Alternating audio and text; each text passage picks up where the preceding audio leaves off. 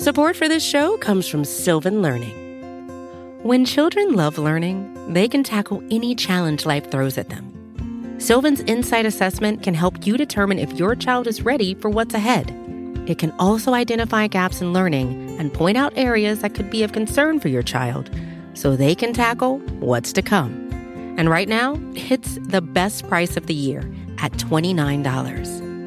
Go to sylvan29.com to learn more and get your child's assessment for only $29. That's S Y L V A N 29.com. Hey, hey. Before we get going, quick word from our sponsor, lynda.com. Uh, it's a new year, and uh, New Year's are a good time to improve yourself. Uh, lynda.com is used by millions of people around the world and has over 3,000 courses on topics like web development, but they also have cool stuff like how to use GarageBand to make a podcast or uh, creating websites in HTML5, uh, JavaScript for web designers. They have all kinds of stuff, including the core basic meat and potatoes Excel, WordPress, Photoshop. Learn about photography. Um, whether you're looking to set some new financial goals, find a work life balance, or just pick up a cool new hobby, lynda.com has the class for you. And if you're listening to this show, we've got a 10 day free trial for you that you can get by visiting Lynda, that's L Y N D A dot com slash longform. That'll get you access to everything on Lynda, even if you're on your phone. Plus, they're adding new courses every week. So you should really sign up today. Give one of these classes a try. They are addictive and you can get them all for free right now. Lynda.com slash longform. Thanks for sponsoring us. Here we are with the show. Hello and welcome to the Long Form Podcast. I'm Evan Ratliff from Atavist. I've got Max Linsky and Aaron Lammer here right now. They're from Long Form. Uh, they're the co-hosts of the Long Form Podcast. Yeah. Hey, all right. I like think to we- explain things for new, if there's any new listeners out there. You're a man of context. Yeah. You believe in context. I think we got to get our chemistry back. Our chemistry's been off the last couple intros. Have you guys noticed that? Something feels a little weird. Is it- There's like uh, an awkward air in the room. Yeah, yeah, it might be me. Do you know what it is? Is it like is something bothering you? It's a smell. uh, who's on the show this week? Uh, this week I talked to Taffy Brodesser Akner, uh, whose byline you may recognize is very recognizable. Uh, she's a contributor of both GQ and the New York Times Magazine, and she's also written for every publication in existence in the last 18 months. She's written for an incredible list of publications, and she's also a really fascinating person. She's been on our list for a long time. Yeah. Yeah, I was excited to get her on. And she also, I feel like uh, we should let like prospective podcast guests know that Taffy came in with gluten free cupcakes for Evan. I As a know. winner. I know. Yeah. It changed the whole complexion. If you, complexion if of you the don't want one of those classic Ratliff hard hitting interviews, Yeah. come with the cupcakes. Come, go with that softness. What, what about sponsors this week? Uh, well, there's one sponsor who, if you want to put some cupcakes out into the world, you're going to need a newsletter. Best way to get a newsletter, it's with Tiny Letter from the good people at MailChimp. Uh, you could let people know what you're up to. You could let them know what you're watching, what you're reading, what podcasts you listen to. Put it all on a Tiny Letter. Thanks, Tiny Letter. Someone should really start a tiny letter called "Come with That Softness." Cupcakes. Uh, but for now, here's Evan with Taffy.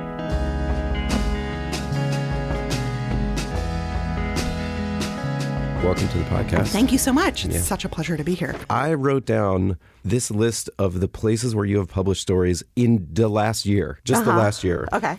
Matter, Yes. three features Yes.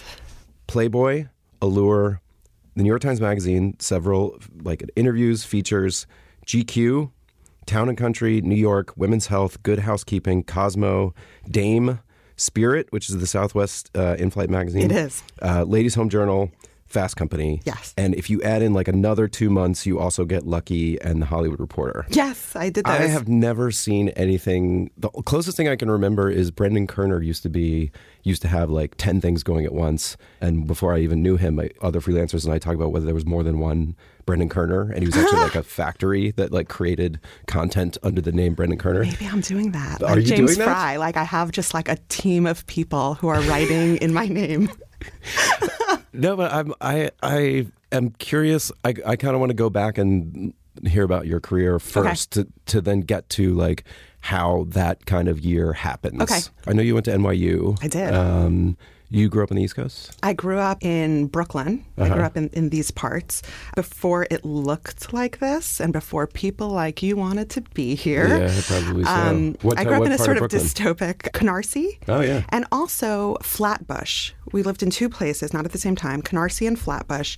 And the Flatbush part is a part that people are moving to now. Yeah. It was very um, like pathetic to be from there. It was very low class, and and Canarsie still, I think, Canarsie like defies any gentrification, any Starbucks attempt, any like it, it's it's not getting, you know. But in Flatbush, like the shithole I grew up in Flatbush, they're like making artisanal cheese out of it now. So Oh, really? So that's good. Yeah, you don't hear about Canarsie that much. Canarsie is still a place that old older people are from. Like, It is, and it's because of the um, the trains. They're the only train that goes there. It's the last stop on the L, and you have to take a bus.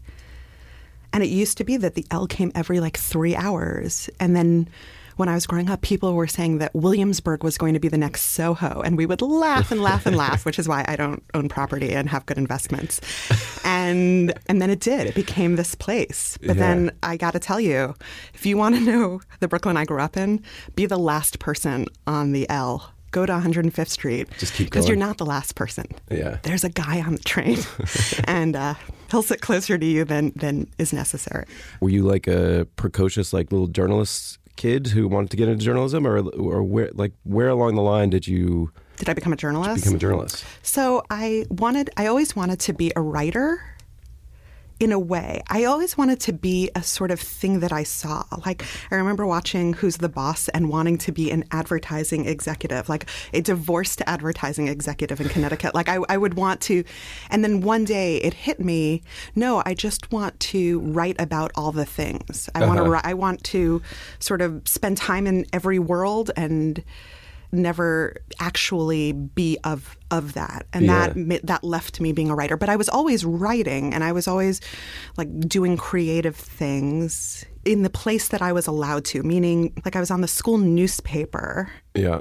but i hear about people on the school newspaper who wrote news and i just would write um, strange stories and nobody liked them. Like nobody ever looked at me and was like you someday I'm going to know you. Someday someone's going to read you a list of everything you did in the last year.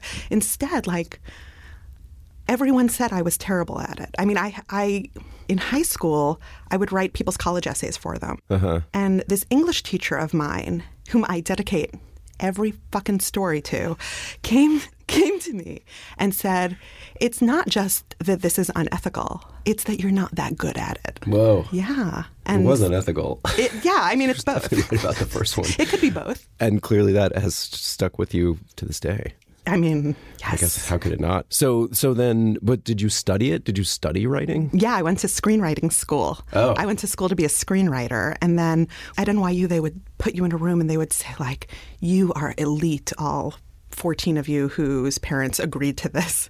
uh you are this elite group and you are going to be big someday. And there was no real career center. There is now.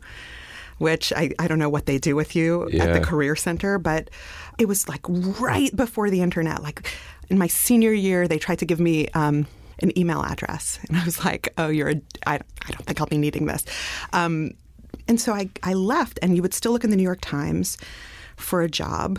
Yeah. And there were just no screenwriting jobs, Yeah. which was pretty surprising to me because I, I I don't know I'm constantly surprised by things that are obvious to other people, and I found this job listing. It was very big um, for a magazine called Soaps in Depth. Soaps um, In the depth. TV or the or the product? No, the TV. The t- like, and I had this roommate in college who loved Days of Our Lives, and we would watch it together. So I went for this job interview. It was in at Bauer Publishing in New Jersey. And they gave me the job, and I thought it would be hilarious. I thought we would have so much fun, but but we didn't. It was people who were who had gone to journalism school to do this, and they were they they treated it like news. You couldn't mm-hmm. tell all the news. You could only, you know, fans only want to hear news that's good. Like you could find out that an actor was gay, but you would never say it because that would ruin everything because of his love scene. Like it Oh, was there was yeah, something right, about right. it. And I never really fit in. And then after a year, I got poached by a bigger soap opera magazine. Get the fuck out. What? Well, when I say bigger, keep in mind, I mean larger. I Are mean that it was. up? I mean like it was a larger, Larger like, one- format. larger. It was like bigger in page. Oh, so the soaps today was like a like Soaps a, in depth. Soaps in depth, excuse me, was like a more of a Reader's Digest size. it was more of a soap opera digest size. Right. And this was now soap opera weekly. Mm-hmm. And I was there for a long time, a year, in, which was a long time Yeah. for me. And I was laid off on on June fifth, two thousand one. But later. I would let people assume that it was a post 9/11 layoff because it was so embarrassing. When when they laid me off, they said that you know this was a budget issue, Yeah. and so I explained to them how if they just withdrew the free soda program, they could probably make up my salary easily. And I thought maybe this was like a brainstorm, but they were firing me, and they said, Like they called you in and you were like, "Well, I have ideas "Yeah." for I'm like, saving "Great." money." I'm like, "Thank you for asking." and they they said, "We we actually have ideas for saving money," and they And involve that- you not working here. and also for our happiness. They thought I lacked a real commitment to soap operas. Is that true? I thought I was doing a good job. I, Do you find yourself to be very knowledgeable in soap operas now, more now than the I am. average Ask person? me, ask me anything. I still can watch a Law and Order episode and name the last seven roles the killer had on daytime television. um, I can't quite remember the names of the last three people I've met in general, But but, the that that stays with me. That I feel stays like I can me. remember stuff from being homesick and watching things with my mom, uh, like Yeah. as the world turns. And uh, they didn't like me there and they gave me they gave me two shows to cover at the first one that were on at the same time and this was pre-dvr so it was a mean thing to do that you had to cover these two shows that went on at the same time and i had to um, watch them on the weekends and it was it was excruciating do you, do you? Is there any way in which you look back on this now and say like that was great training for uh, for something? Like I I learned something, or was it just sort of like It was humiliating. it was just humiliating. And people, my parents could never get the name of where I worked, right? And, but I was very proud because I was, I had left school and I was a working writer. yeah. And I also liked what I learned from there. Okay, I'll, I'll, I'll do this. Yeah. What I learned from there is that, like, it is okay to double down on the thing that you're interested in. And that's helped me now, I think, that, mm-hmm. like, having seen people who were so, so into what they were into and doing it with such like excitement and passion and vigor like that's how you know I, people there's some people who think that some of the story I, stories I do are silly and I, I don't think so. I don't feel embarrassed about it and maybe maybe there's something there Yeah. I'm, I'm reaching Yeah. No. I, Yeah. I, I, I could buy that. there's something that um, makes me very emotional when I see um, people doing the thing that they love. A lot of my stories I'm drawn to because the person that I'm writing about or the people I'm writing about are so into what they're doing. And they're, it's something I would never be, I would never have known was a thing you could be into, either professional. I don't know. Right. Yeah. Yeah. How do you recover from getting laid off from the soaps uh, weekly? So um, 9/11 happens, Yeah. and then everyone's laid off, Right. and so you're just another one of them. So you only had like four or five months where it was horrible and embarrassing because there was like a boom. What? You don't have a job? Yeah. And I kept thinking, like, now I can't really get another job because all I've done is work at soap opera magazines, but I do like writing for these magazines. And I thought maybe I'll freelance. And then I went to a party, a media bistro party, because those were just starting up I remember that. Yeah. and I thought this was this is a I love this thing. I'm like a big um, like let's put on a show sort of joiner type. And I and I met Laurel Touby, who who is the founder, and I said I want to work for you. And she arranged she arranged a lunch for me. This was right before 9/11 because my interview with her was on 9/11 and I was on the BQE. Because when you're from that part of Brooklyn, it you just drive into the city. And I watched the planes go into the towers and I called immediately. I, the, after the first plane, and I called her and I said, "You know what? A plane just flew into the twin towers. There's terrible traffic. I think it's not. I'm not going to be able to see you." And I could tell that she thought that this was just like me blowing off an interview. But then the second plane hit, and no, she didn't even, you know, no one. And then I went and I had um, a couple of weeks later, we rescheduled in a changed world, and and she hired me, and I helped start up the classes program. I did it in exchange for an unlimited Metro card and a desk because I also wanted a place to work. Yeah, to freelance from. Yeah. And it took off, and it was just it was amazing. It, it took off, and I became, I became a, a director of education. Me, me, a director of education. And it was spreading to other cities. And yeah, and I did. I I went to cities and I launched things, and I was there while it became a com- a real live company, and then I was in Los Angeles hiring teachers. And I met the guy I ended up marrying, uh-huh. and he was one of our teachers. Oh wow! And I wanted to start the LA office. And I don't know if any, we always like kind of had talked about it, but I think it was an act of real generosity that they said, yes, go start the LA office. And I did. And by then we were just so, I felt so obligated to the company that I felt like I, I couldn't leave, even though it felt like time to leave. But then um, I got pregnant and I felt like this is an elegant exit. This, like, I'm going to leave with this baby and not come back.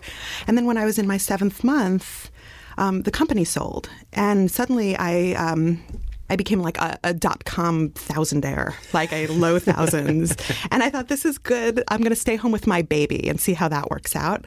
And I had this great baby, and and I sat on all these floors, sitting, singing songs, and I itsy bitsy spidered, and I changed Yeah. diapers, and and and I had like this ennui of like, is this what it's going to be like? And when he leaves, who will I sit on the floor with? Like all I could see was him leaving, and I thought I was should just a baby. He's just a baby.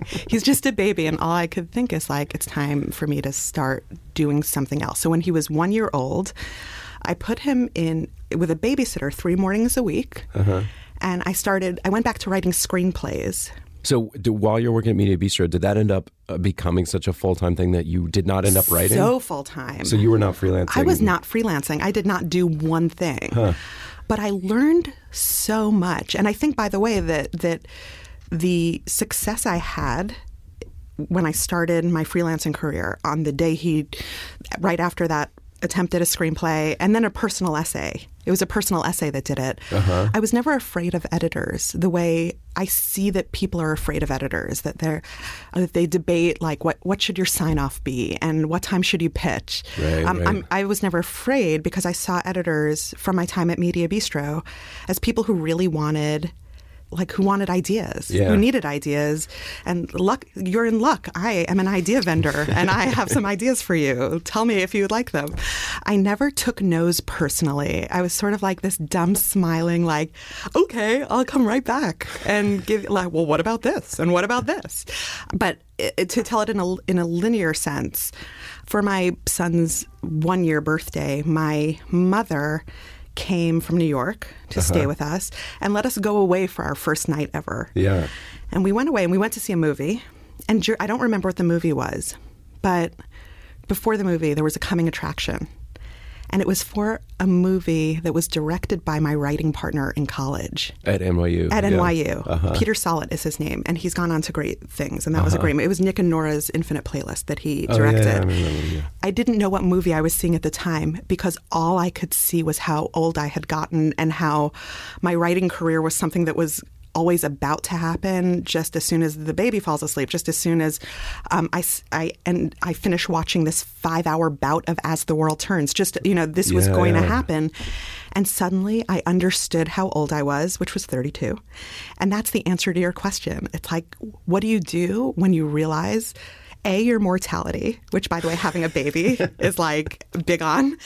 And B, that you have not been doing the thing that you were going to do and someone else has. You would no longer be like a young upstart. You are no longer someone who would be like, look at her, how precocious, how amazing. Like, no, you're in your 30s. Get to work And people your age, their name is like up on the screen. on the screen and I could not see anything. I just was like this wild, bug eyed, like shaking. And my husband kept whispering to me, like, is everything okay? Do you need to pump? Like, and I was like, I, I, I'll tell you later. I need to write. I need to write. Give need me to your pump words." Give me, give me a pencil. um, but he's used to sort of bouts of high emotionality from me, so So then you tried to write the screenplay, or you had already. then I toyed with- tried to write, write the screenplay, and I wrote a screenplay called School Slut.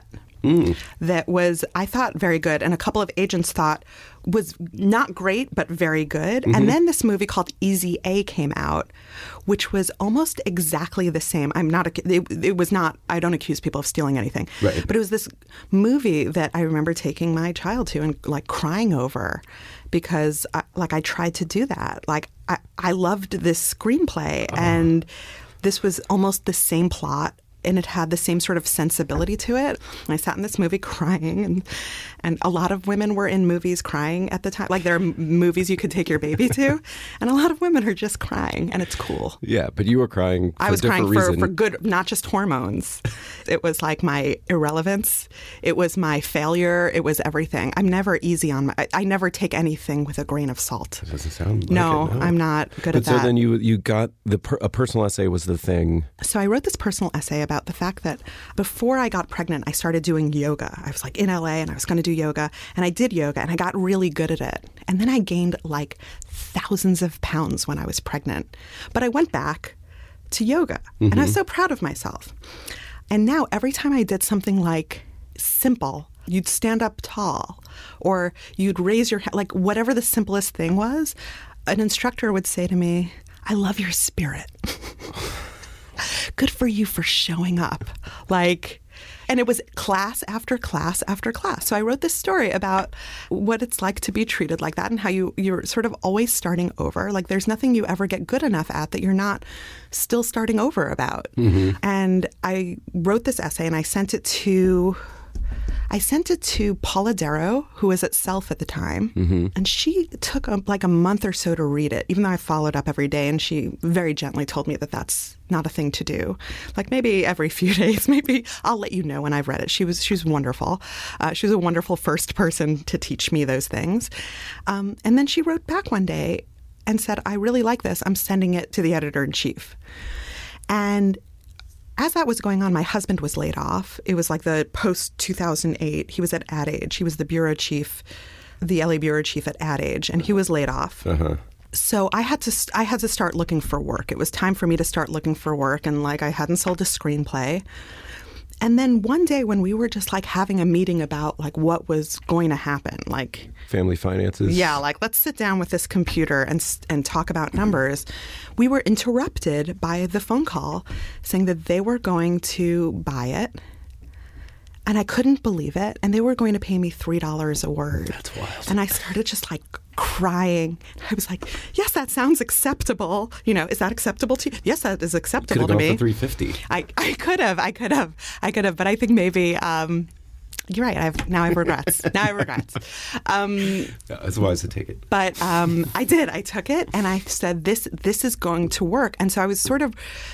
That's how I got fast. I was racing against time to support my family via personal essay writing, which now when I say it sounds insane, but I guess I was like, I didn't want to go back to an office and make someone else a millionaire. Yeah. The people at Media Bistro who got huge amounts of money deserved it. They took a chance and they were good to me and I loved it there. And also everything I have is from there. My career is from there.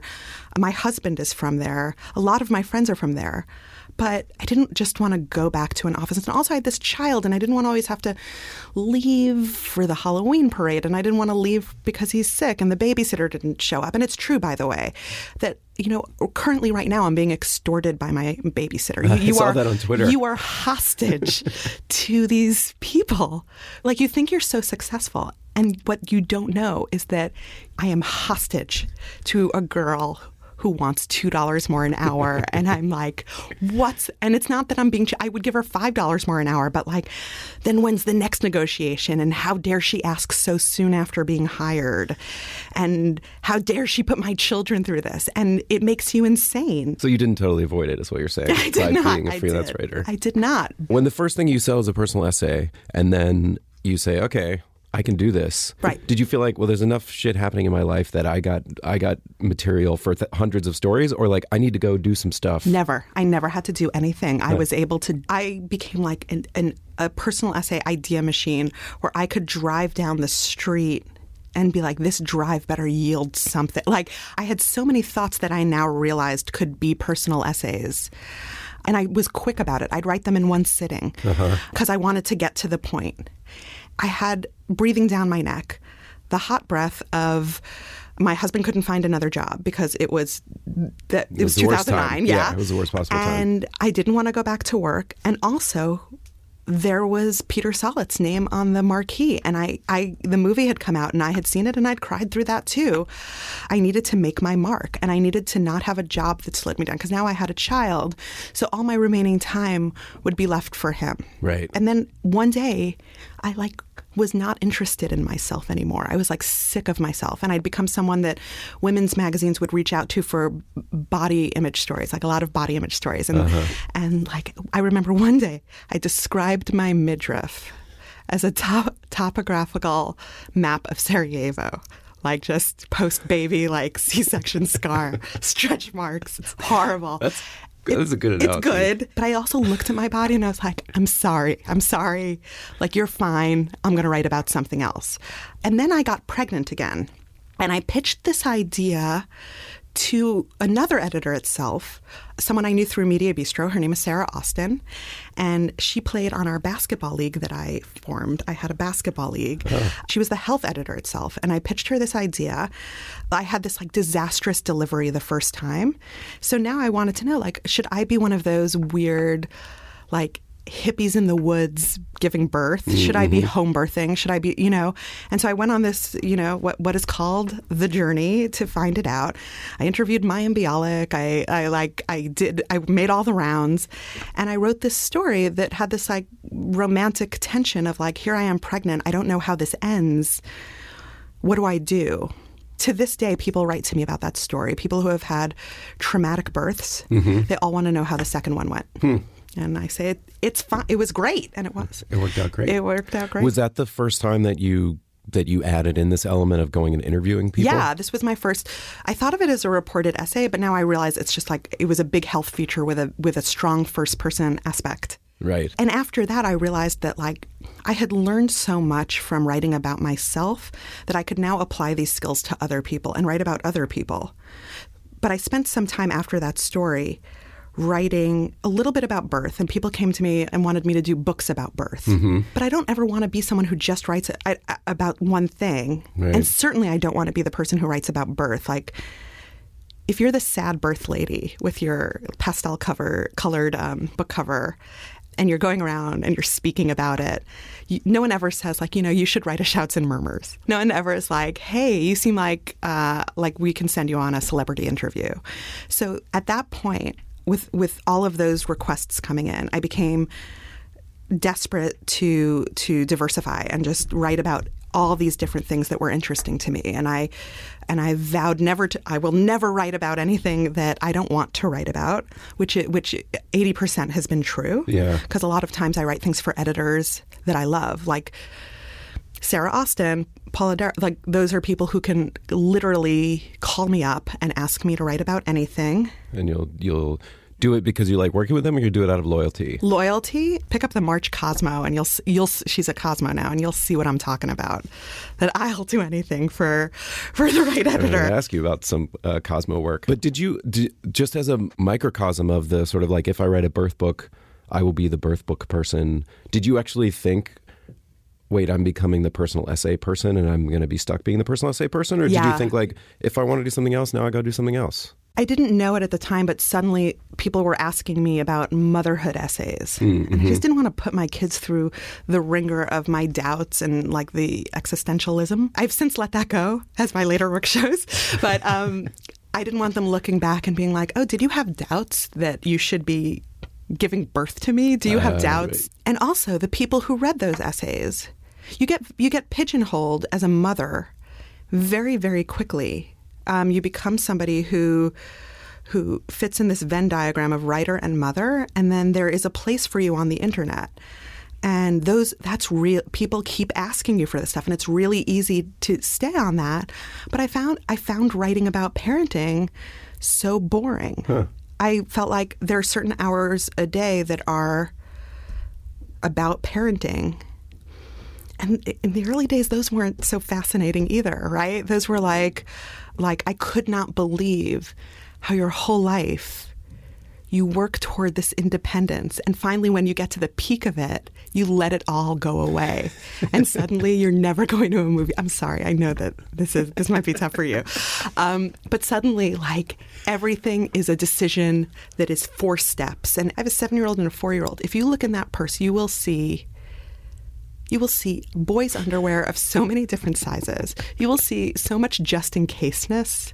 It's humiliating. Like if my if I'm at an interview and my tape recorder has gone to the bottom, the things I take out and put on the table like sort of neutralize any intimidation factor I had coming from whatever magazine I'm coming from. So when was the first time that you you sort of got one of these you know reported assignments that were sort of did break out of that because now you've done You know what, I a don't- huge number of them in a very short period of time or wh- like when was this was this just a couple years ago Yeah, I've I've only been doing this 5 years. Yeah. My freelancing anniversary is November 29th of whatever 5 years ago is. 2009. that's Right. crazy i mean this would be a good time to point out that you are a contributing you contributor to the new york times magazine and gq Yes. i don't even know anyone else that has both like two gigs like that Right. It was a tough negotiation, but it was fine. when you said like okay now i'm going to do this other kind of thing how did you approach that This is what happened. There was a personal essay I wanted to write about As the World Turns had been canceled. I got very good at this idea of noticing when something is very pertinent to you. Like, wait, I have something to say about that. Hmm. Like, noticing that you're noticing that you have something to say about something. And that I think is the skill. Like, to know that you have something to say and then you figure out why you want to say it or what the emotion behind wanting to say it is. I wanted to talk about how I knew all these actors because you would go out to lunch, you'd be on this beat. Uh-huh. So I knew all these As the World Turns actors.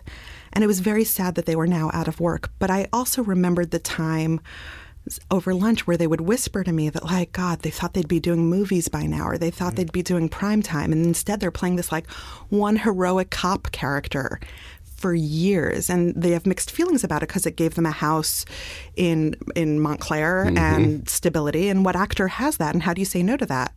And it was the same emotion I had about writing for the mm-hmm. soap opera magazines.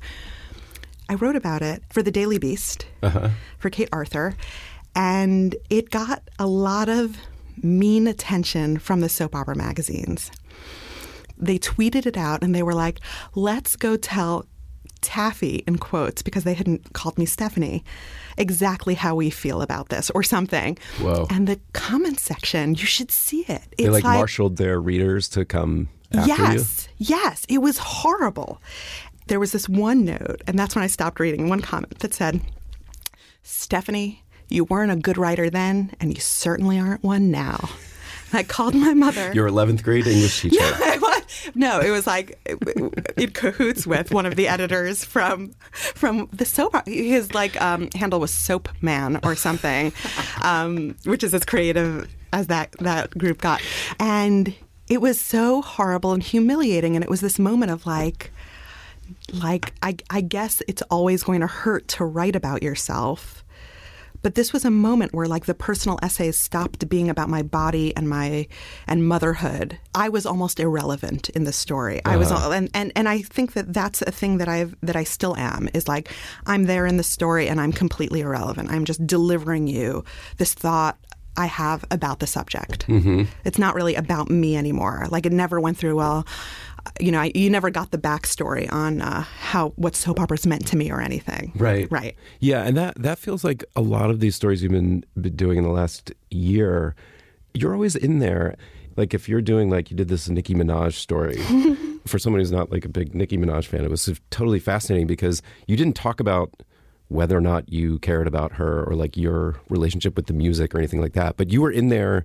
It was a little bit meta in that there's a little bit of like how a magazine story gets made Right. in there. I feel like where you're like The, I mean, the sort of like famous scene that people talked about a lot was like she was falling asleep. Yeah. I mean, who else were you going to write about in that story?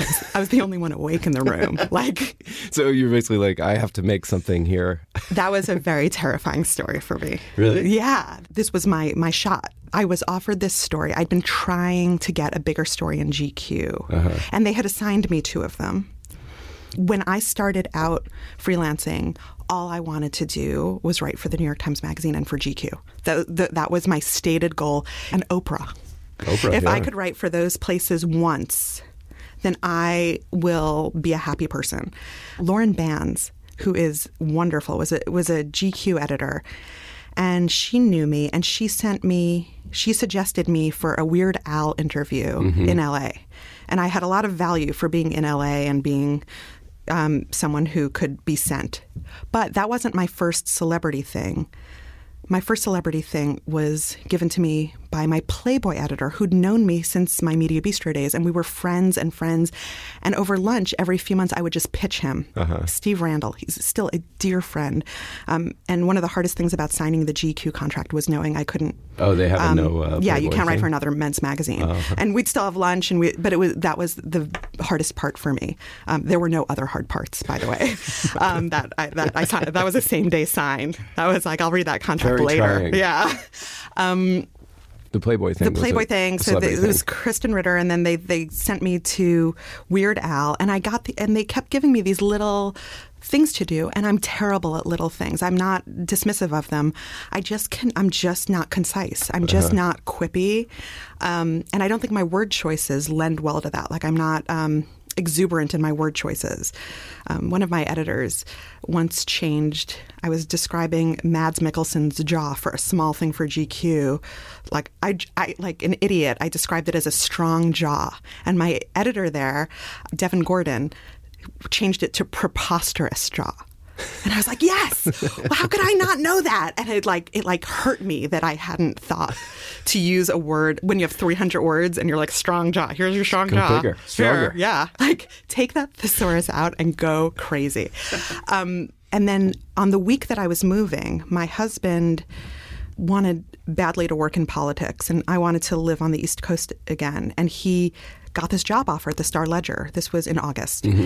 And the week we were moving, I, I get this email from from Devin Gordon saying, We'd like you to try the Nicki Minaj story. And it was the week I was moving, and I had two children, and I had six stories I was on deadline for. and I Six said at yes. the same time. I'm never less than nine. I'm really le- never less than nine. It's not a good way to live, uh, listener. Um, and my children call me by my first name, and and looking at like all those places in a year, I wondered how much of this is you love writing a lot, how much of it is like financial anxiety or financial requirement? Because I also noticed you were like teaching a class in there. I was that wondered was financial anxiety. That's financial. the teaching was that the classes would give me money as soon as I needed it. You know, ah. I'd be paid immediately. Whereas, I mean, you, you know what it's like to get a freelance check, and you don't want to ever look desperate because that I think that gives an anxiety to the editor that people who get paychecks never have to talk about how much they need the money. Right. So I just didn't want to be in a position where I had to take work that I didn't want to do. So I taught, and also teaching made me better at. Um, being able to figure out what I was doing right and wrong in my own stories. But it was a big burden, and I was my throat hurt all the time, and I couldn't. Um, you know, I didn't read stories to my children because my throat hurt all the. You know, it was it was a, it was it was sad. It was a rough time, and the my mark of achievement is that I've stopped teaching, and I'm very happy to have stopped teaching for the until I am desperate for money again. But uh, luckily, I have I have a lot of work. So then you get this assignment, you're moving across country. They just say, go to the Barclay Center and like. No, they say down. we want you to do Nicki Minaj. Yeah. and it was supposed to be in L.A. And who who knew where it'd be? It was Nicki Minaj. Who knew what was going to happen? And I was sitting. I was on a plane to Vegas when I got this email, and I couldn't believe I was getting like a big profile, and I was so excited. And the guy next to me on the plane said, "You have to do that," and I said. But I'm, I'm moving. And he said, You are going to regret it if you don't do it. Stranger on a plane? Yeah, stranger, like lifetime movie style. Like, who was that man? Was it that screenwriter guy that you went to college No, with? it wasn't. It wasn't. But I think that later, if I had asked, like at Virgin, like who is the person next to me, they'd be like, that seat was empty or something. um, and I and I got off the phone. I got off the plane and I said, okay, I'll do it. And then I waited a really, really long time because that's what you do with pop stars. Not actors Yeah. so much, but pop stars. I describe waiting for my Nicki Minaj interview as being the next on an organ donation list, but like with a blowout and Spanx. Like you just have to be dressed, and one day a car is going to pull up, and you're going to get in, and it's going to take you to to the Nicki Minaj, and you're going to interview the Nicki Minaj, and it was really hard to get her to agree to do anything, to get her to agree to a certain amount of time. Yeah. And finally, it happened, and it was the Barclay Center, and it was like now or never. Everyone was getting very impatient, and I had given up so many hours of research. I wasn't so familiar with her to do this, and I I- like I was going to do this. This was my shot. I was going to do this. So I'm so I'm taken to the to the Nicki Minaj at the uh-huh. Barclay Center, and I'm put into this very hot room, and I wait even longer, and then she falls asleep, and all I could think is, you are not blowing this for me. This is my this is my shot. And you know what? It's not her it's not her job to make my story interesting. You know, like people talk about like, oh, she's going to be boring, or oh, not sh- not Nicki Minaj, but like whoever someone's going to be is, boring. yeah. But it's not their job to be interesting. It's your job to be interesting. You're the one telling the story. You can't you can't cede control of your story to somebody else. That's not a that's not a good thing to do. You should always have a larger cultural context for why this story is interesting. But I was sweating. I may have like teared up a few times with anxiety. Um, she had her back to me while she was while she was awake a little bit because she was upset about something. Yeah. And she wasn't forthcoming. I mean, you can read in the interview. There's Yeah, no moment really where she was like, tell you anything. I'm so glad you're here. Let me Yeah. tell you everything." and um, I left, and I debated: do I call them and tell her, tell them that she fell asleep, and will they will they pull it? Just like first you make us wait, and now we have to. Now we have a And I sat down that night and I wrote what I thought was this terrible, terrible. I really did think it was this terrible story, and I sent it to oh, Also, you, you wrote it in one night. yeah, I do that. That's what I that's what I do. I mean, I know that's what I do. No, like I I don't have enough time and I don't have a good enough memory to not write things very quickly. Like I have to get it all down. So I, I try to write things in one sitting. Although Wow. most of the time I think think think and then write it. So you're not you're not sort of thinking out the structure as you're going. You actually, when by the time you sit down, you feel like you know what you want to do with it. I always know what the third part is, like the point, and everything else is built around that. And the point with her is like, you'd be tired too. Mm-hmm. I didn't want to write a story about like this lazy, horrible woman who falls asleep while she's talking to me. That's how I think of profiles as like this y- your job is to explain this person to the audience.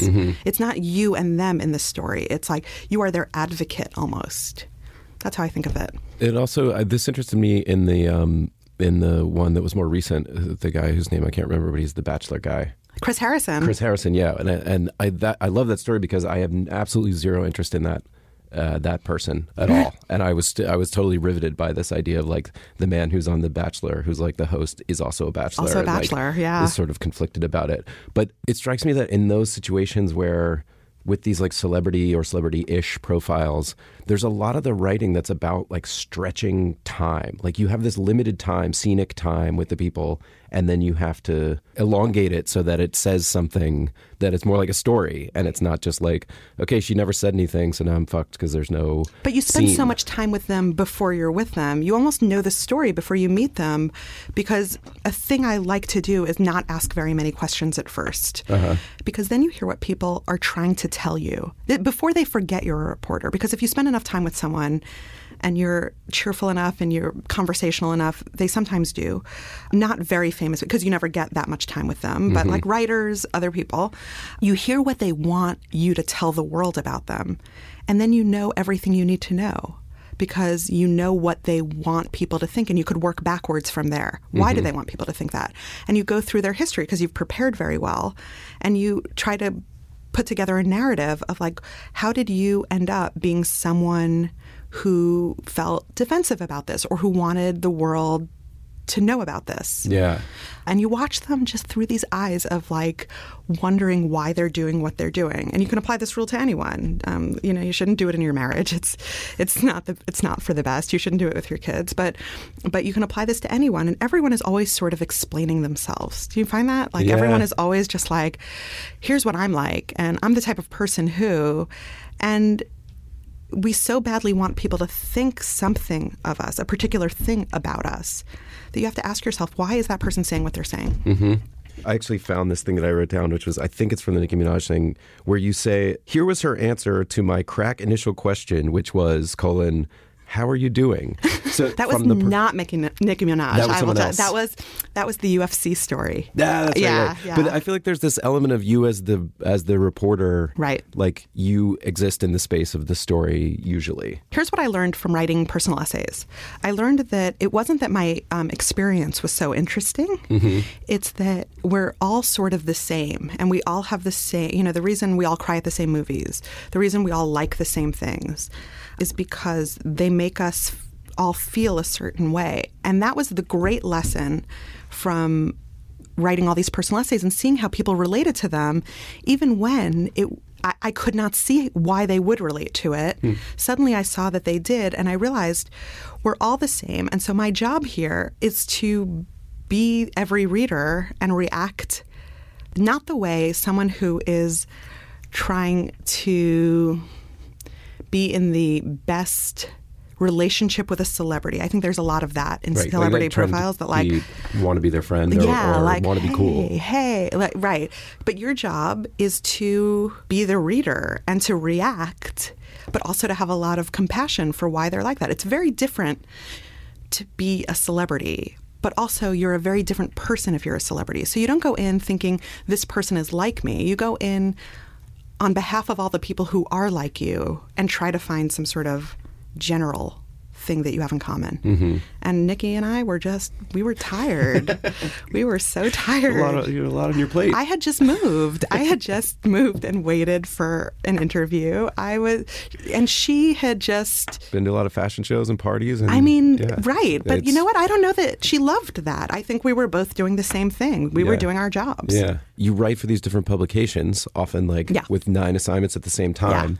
And in some of them, like with that piece or uh, also in the pieces you, you did for Matter, Yeah. they're, they're a little bit different. They're not all like celebrity. One of them is, but The Britney story? The- yeah, the Britney Paula story. Dean is I guess she is, Is celebrity, yeah. arguably right, famous. Right. In some of those, you're you're not making fun of. I wouldn't say that you explicitly make fun of things, but you are kind of like exposing the artifice in a way that's funny, like the artifice of their personas and what goes into making them these sort of made up people. But then you're also doing like a Cosmo cover in which like that's not in there no. at all. No, And I'm a good freelancer. I know Yeah. how to write for. I know what an editor expects of me. And at Matter, um, which was started by Mark Lotto, and who is who's my editor there, I knew what he wanted. Even though I, d- it was probably the most freeing and exciting experience for me as a writer because. I'm a good freelancer in that I knew what a Cosmo cover story should look like. I know what a, but th- when I was assigned the Britney story and the Paul Dean story, Matter didn't exist yet. But I knew Mark and I had gone back and forth enough to, that I knew what he liked in a story.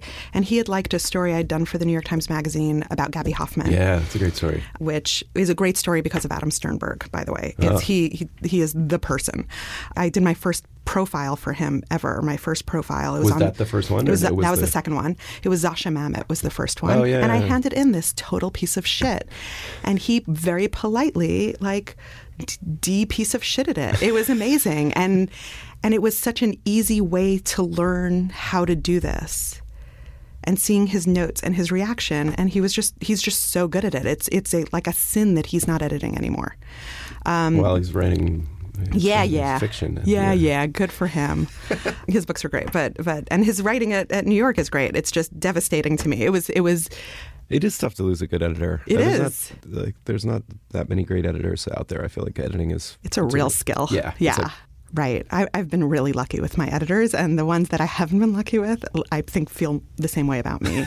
and we don't really talk anymore. but so when you got the matter assignments, you felt like you you were going to aim for what you did with that Gaby Hoffmann profile. what I learned through the through the Gaby Hoffmann profile was that it wasn't about Gaby Hoffmann. Again, you can't let her be the story because what if she's not great? She's great. Mm-hmm. But what if she's not? So then what's the story? The story is this like Adam referred to as like an unfrozen caveman. Like she was in New York, she left, she came back, and suddenly she's not this precocious, rich, not rich, precocious like child of artists.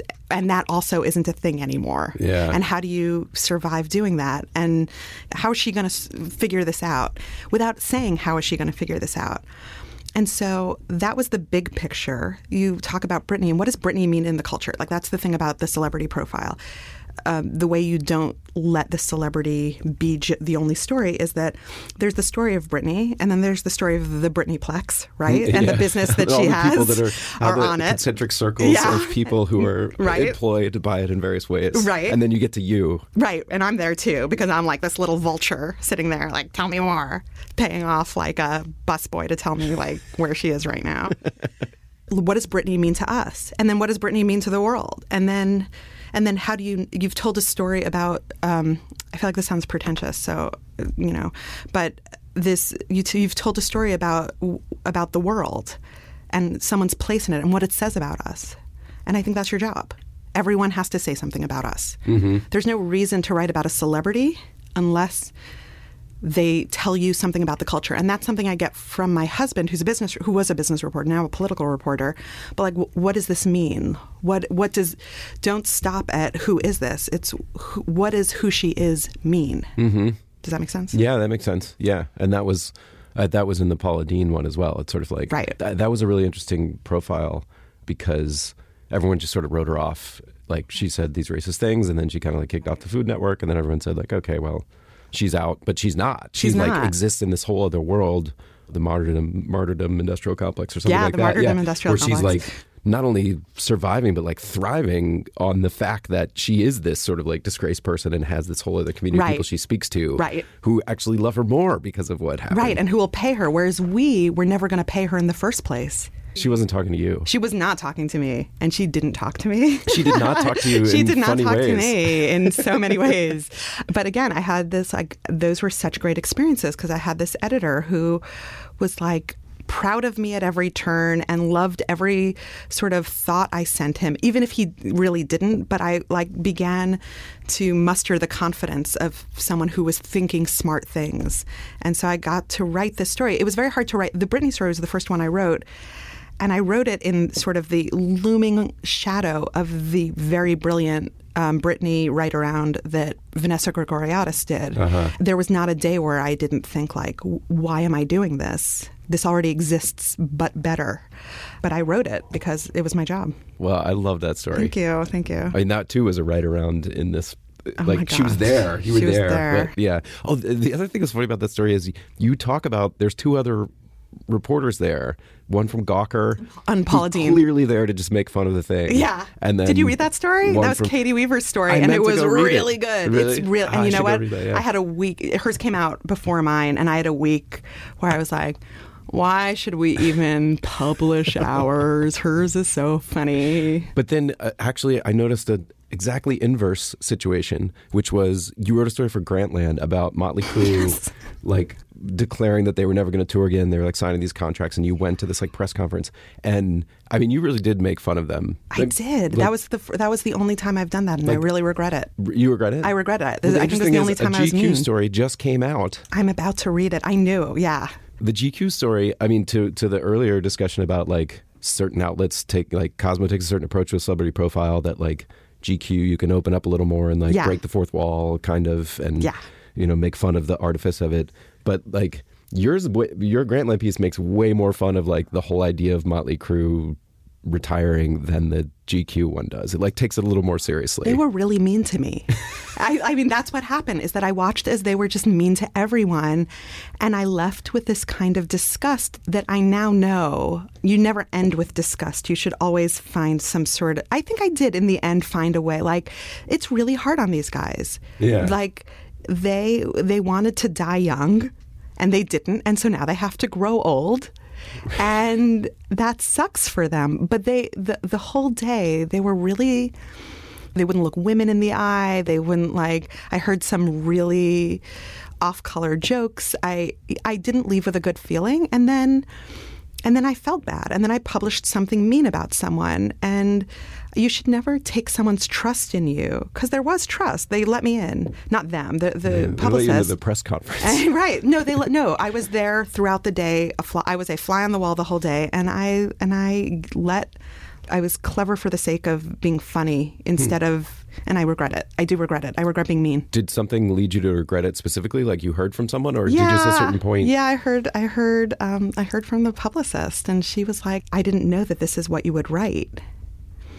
And there are two parts of that. That's offensive to me because you because you're only saying that because I'm a woman. Uh, Uh huh. And you're also only you're saying that because I'm friendly and I'm smiley and I seem soft. But then again, if I'm friendly and smiley and soft seeming, am I complicit in tricking people into thinking that that's? I don't know. I know that this is how I actually am. I'm not putting on something. I, I am the way I am. But I also think that you are in a position where you're supposed to be you're supposed to like spot everyone a few points because they've agreed to be in the room with you. That said, I loved the story. I just regret being as like there are certain lines. Like, should I have called Vince Neil? Should I have said he looks like a Brentwood housewife? No. I mean, not- is it inaccurate? it's not inaccurate. It's completely accurate, but it was also mean. I now like to hope that I could be better than that, that I could be just as clever, not at someone's expense. Because there was this great scene where I, I, I describe him doing that, and there he is. He's staring outside at the Hollywood Wax Museum. Like, you can't buy that kind of poignance. and right below is where they. Um, they did the "Don't Go Away Mad" video like all those years ago. They're walking down the street, and it was just and and and I wrecked the poignance with like a funny remark. huh. I don't know. It's I hard don't to know. find it. Yeah, I guess. And also, when you're to figure out where confronted that- by someone and someone's like, "That was mean," yeah, I don't know. I don't want to be mean. I don't ever want to be mean. I think that you can be better than mean. Uh, But you still want to be the person who calls out. I mean, the thing that was that you, I felt like you were making fun of was that their whole thing was a charade. I mean, it was they were sort of like, we don't want to be one of these rock acts that like keeps getting back together and then just tours to make money. And it's like, As we go on our tour to make money, yeah, and just all had done it before many times. Right. You know, they had. I But, like, mean, but that's my job to point that out. Yeah. It is not my job to ridicule someone's appearance who has kept his hair long for personal reasons. So now, uh, before we go, I want to ask you a couple things about about having this. Like now, you have New York Times Magazine and GQ. Yeah. But like, how does that break down? Like, are you do, are, do you have any? Are you tasked with doing certain stuff for either one, or like? I pitch and I'm sometimes asked to do certain things. And I, I have not said no to anything, but I think that I'm very lucky to have great editors who know what I would be good at.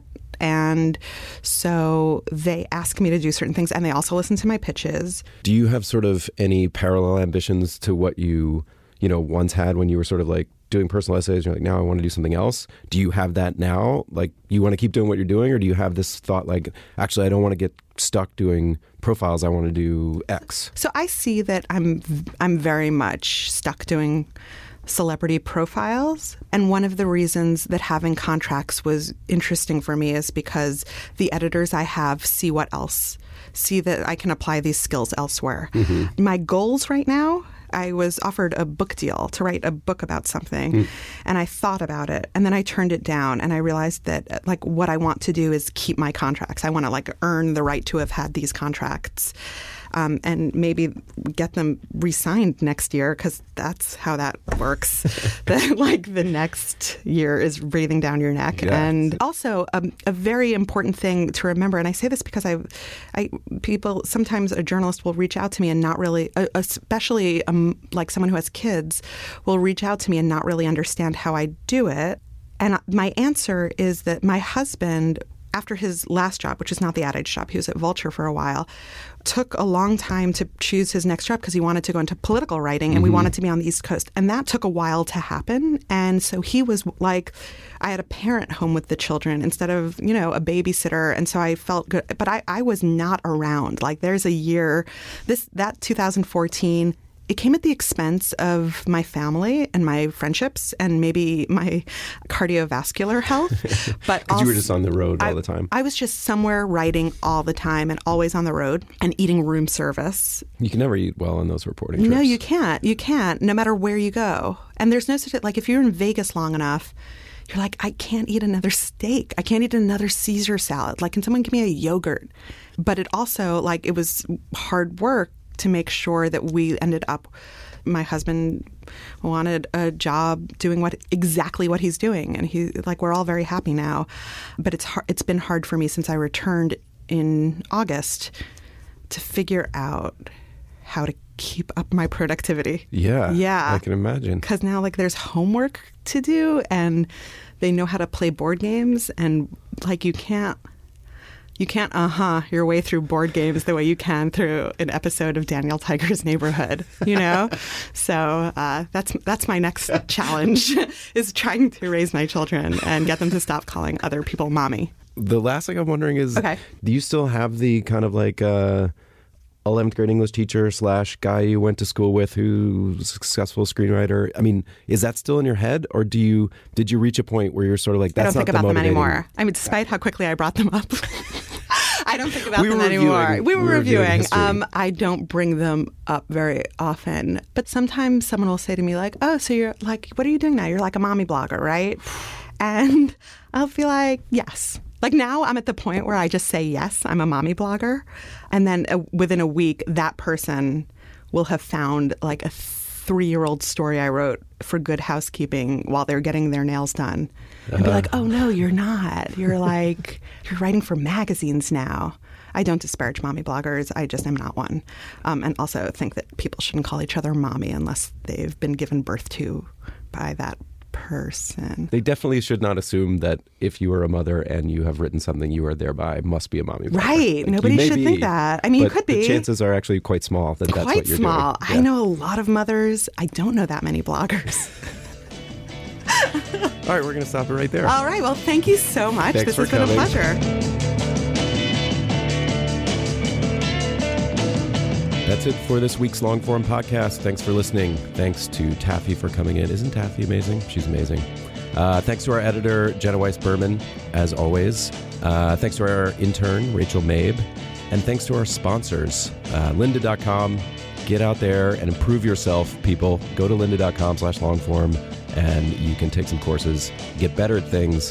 And when you do, you can tell people about it with Tiny Letter. All right, we'll see you next week.